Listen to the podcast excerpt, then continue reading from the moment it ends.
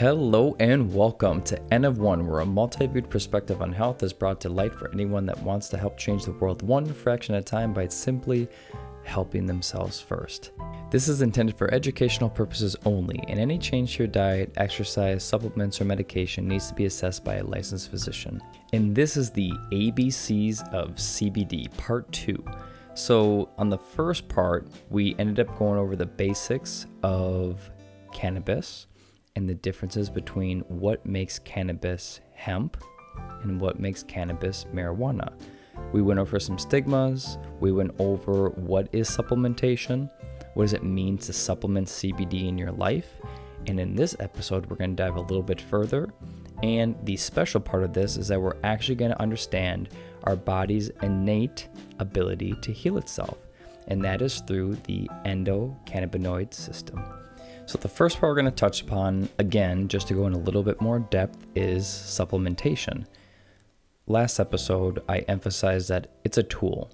It's a strategy that we use in order to accomplish a goal, whether that's optimal health, whether that's going to be a bulking, strength, whether it be for your neurocognitive function, for you to, you know, memorize better or to perform better. We do things in our life with supplements, getting chiropractic adjustments, acupuncture, exercise, nutrition, getting in sunlight, taking care of your mental health. We focus on the triad, right? The physical, the chemical, and the emotional things that make us who we are. They describe the environment that we're in, and it describes how our body, our internal environment, interacts with the external environment. And that's when we get what we consider to be health or not health. You know, there's going to be a spectrum in between all that. And depending on where we are in the strategies that we utilize, there are different things that we can use. Those tools, those strategies, the supplements, chiropractic, acupuncture, massage, uh, exercise, nutrition, mental health, sunlight, getting outside with your environment. All these different things that you can do are just all strategies. And the one confusing thing that can happen with uh, either the layperson or even the person who is knowledgeable, who is going through school, is that even though we have all these tools and strategies to utilize to make ourselves better and to help the world, you also have to realize that the individuality of people also exists, right?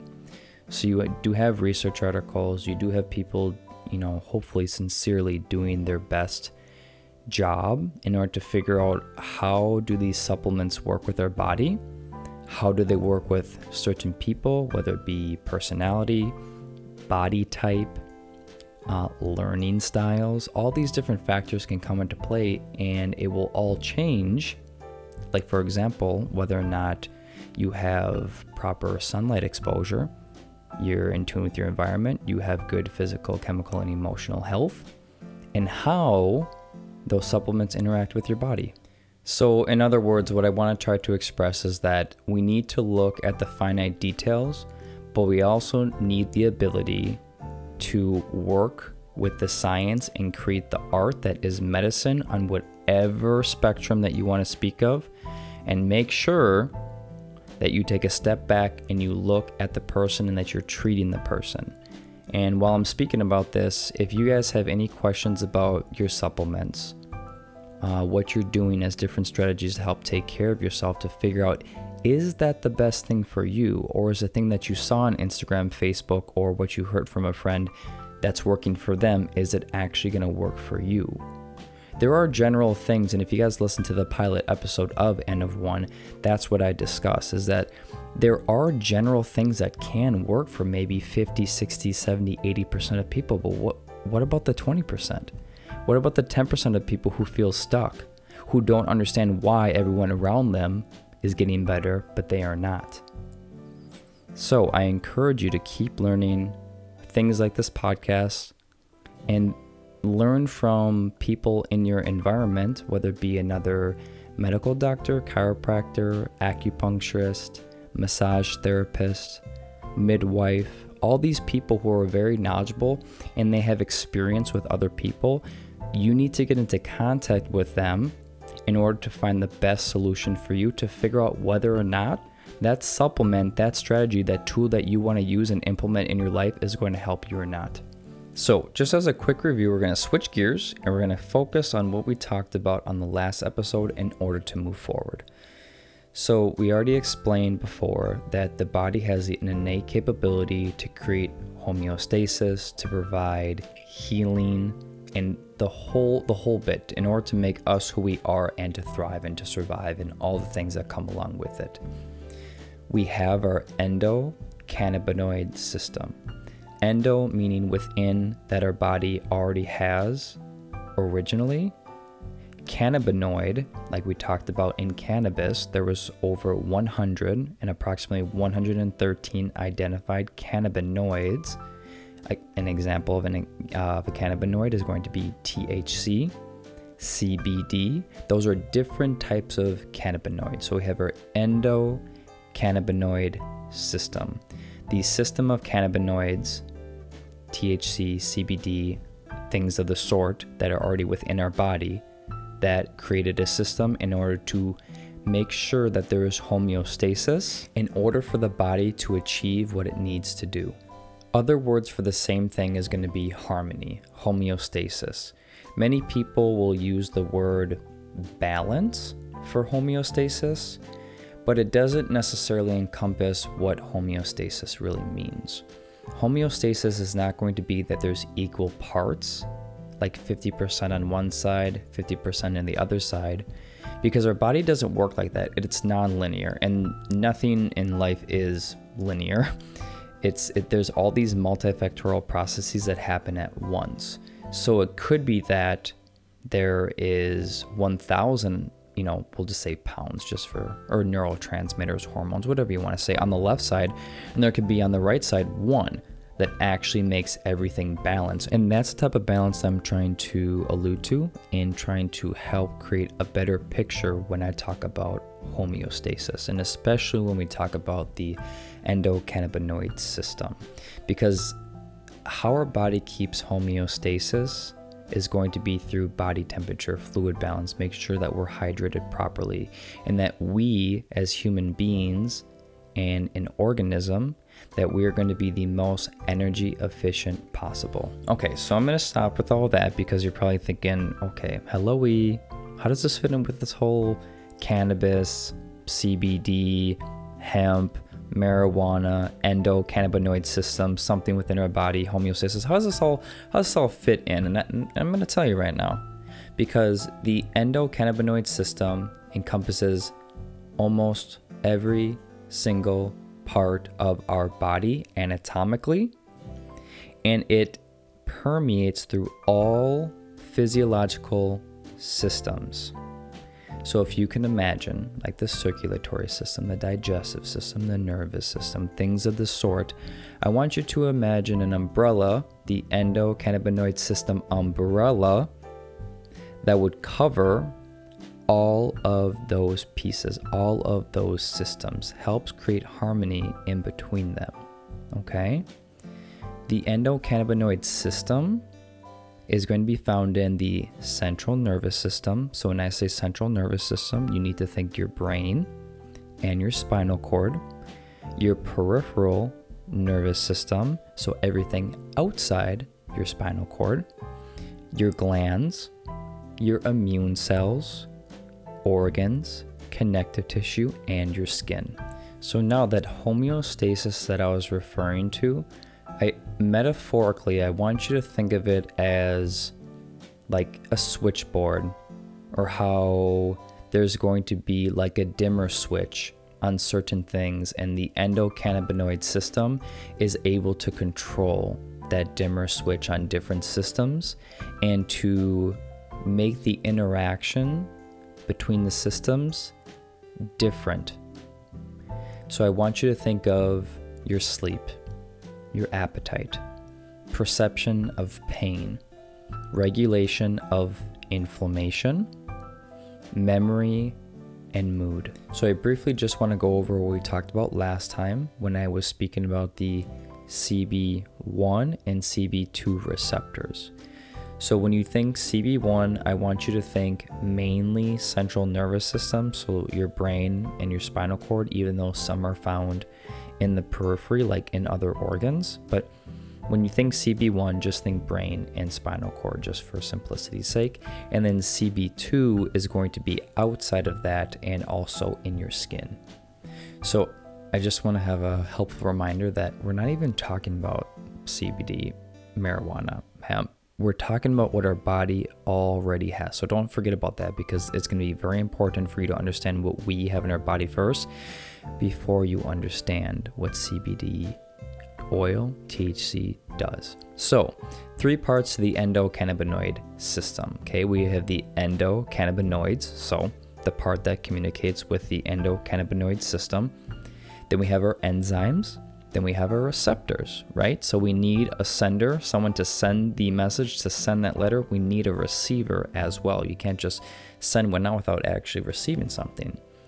The two main endocannabinoids are going to be the anandamide, which we talked about before with like the runner's high, doing an exercise that you enjoy, meditation, yoga. Those are the things that it's usually associated with. And another little buzzword that people use is bliss. That's kind of like the feeling that people will get. It's kind of like, you know, that blissful feeling, satisfaction with doing something that is physical and you have that enjoyment along with it.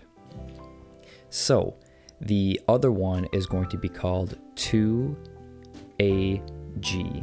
There's a scientific name to it, but I'm just going to leave that to the side for right now because it's not really important. I want you to grasp the bigger picture, because honestly, everything that I talk about, you can go ahead and research by yourself. I'm just trying to help give the overall broad picture with some details along with it. So those main two endocannabinoids that our system already has is going to be the anandamide and two A G. That two A G, I want you to think about uh, appetite, pain response, and immune system. Those are typically the characteristics that you will find surrounding that. And we talked about enzymes. And so enzyme is going to be a type of protein, and that protein is going to allow a reaction to happen faster, because technically the reaction can happen, but I think remembering from biochemistry, Um, there's reactions that could take thousands of years or even more without an enzyme, some type of catalyst, in order for a reaction to occur at a very, very fast pace. So we have enzymes in our endocannabinoid system that are going to be able to recycle the endocannabinoids once they're done. So we already have a system in place to take care of the endocannabinoids that are no longer in use, okay? So the really cool part that we need to get into that is very exciting and why it makes the endocannabinoid system so special is because of a few things. The first thing that I'm going to talk about is plasticity. So if you've ever heard about neuroplasticity, those are the changes that our brain can make when damaged, when learning, all these different things that our brain can do in order to change to to you know the internal and external environment. That's plasticity. Anything that's plastic can change shape, change form, right? So if you talk about stroke and people learning to walk again, things of the sort, that is neuroplasticity. Now there is a plastic, or the plasticity of the endocannabinoid system and its influence on the nervous system. And how this is going to happen is by the neurons communicating with each other. So in order for a reaction to happen, like a movement, a thought, or a reflex, there needs to be a message sent from point A to point B in the neuron. And there is a synapse. There is a gap in between point A and point B. When there's an electronic signal sent down part A, there's a message that gets sent across with a neurotransmitter, then part B receives it. And typically when you learn about this process, it's always linear, always point A to point B. But how and why the endocannabinoid system is so cool is that it switches this. It makes it so that B can respond to A. It can change the outcoming message that goes down part B in order to create a different action. The reason why this is so important is because we have one hundred billion, like B as in boy, one hundred billion neurons in the human nervous system, okay? Each of which receives ten thousand synapses, okay? Now you have to know as well, there is roughly one hundred neurotransmitters. So like dopamine, acetylcholine, all these different ways to communicate, right? Okay, one hundred. But we have one thousand neurotransmitter receptors. Something doesn't seem to be matching up. And this helps explain through the endocannabinoid system why our body can use one type of messenger, have the endocannabinoid system switch it, and then the interpretation, so to say, of that message gets changed. Another way to think of this is going to be referring back to the same exact systems that we were referring to before. Remember, we talked about sleep, appetite, pain perception, inflammation, memory, mood. Those are the different things that can be modulated, changed, dimmer switched, whatever metaphor or word you want to use. Hopefully by now you understand that main concept and how it can regulate that. So the last two things I'm going to mention, but I'm not going to go into detail because it's probably not worth it to go this in depth. But if you're interested in some of the science in it and you want to do some more research, I want you to look up how different patterns of electrical activity within the presynaptic neuron. So we talked about the like the string, like A to B, that A part. That portion is going to determine the final outcome of the neurotransmitter expression. So the last part that I'm going to talk about, so you can do some more research in order for you to find more information if you're really interested about this whole sciencey part of it, is that I want you to Google activity-dependent neurotransmitter system, okay? This helps explain the manner in which the endocannabinoid system works. So a few other things that you're going to find if you end up Googling this is going to be the regulation of transcription, right? It's going to be the idea that there's going to be a type of regulation of which neurotransmitter is going to be expressed. And that all has to deal and intermix with the endocannabinoid system, different things with plasticity and how our nervous system will end up communicating with each other. So this is the end of the episode. And we talked about a whole ton of stuff, so let's just do a brief review, okay? We at the beginning, we talked about the importance of supplementation, getting care in different realms, chiropractic, acupuncture, massage, exercise, nutrition, getting in sunlight, taking care of your mental health, and knowing that there's all these tools and strategies to accomplish your goal, right? Because all those different things that I just mentioned are different ways of how you buy your own health insurance, right? Those are the things that keep you healthy, keep you going, keep you thriving, not just surviving, okay? Then we talked about different parts of the endocannabinoid system. We did a brief review about what it encompasses, where are the receptors in our body, which we know it's practically everywhere, in our nervous system, in our brain, in our spinal cord, in our organs, in our connective tissue, in our skin, organs, immune cells, our glands. We talked about homeostasis and what that really means. It's not just a balance. It's not like, you know, a teeter-totter. There's fifty pounds on one side, fifty pounds on the other side, bam, balance. No, it doesn't have to be that way. It's whatever it needs to be in order to have the proper body temperature, fluid, um, hydration status in order for you to be the best you you can be and to be the most energy efficient individual possible.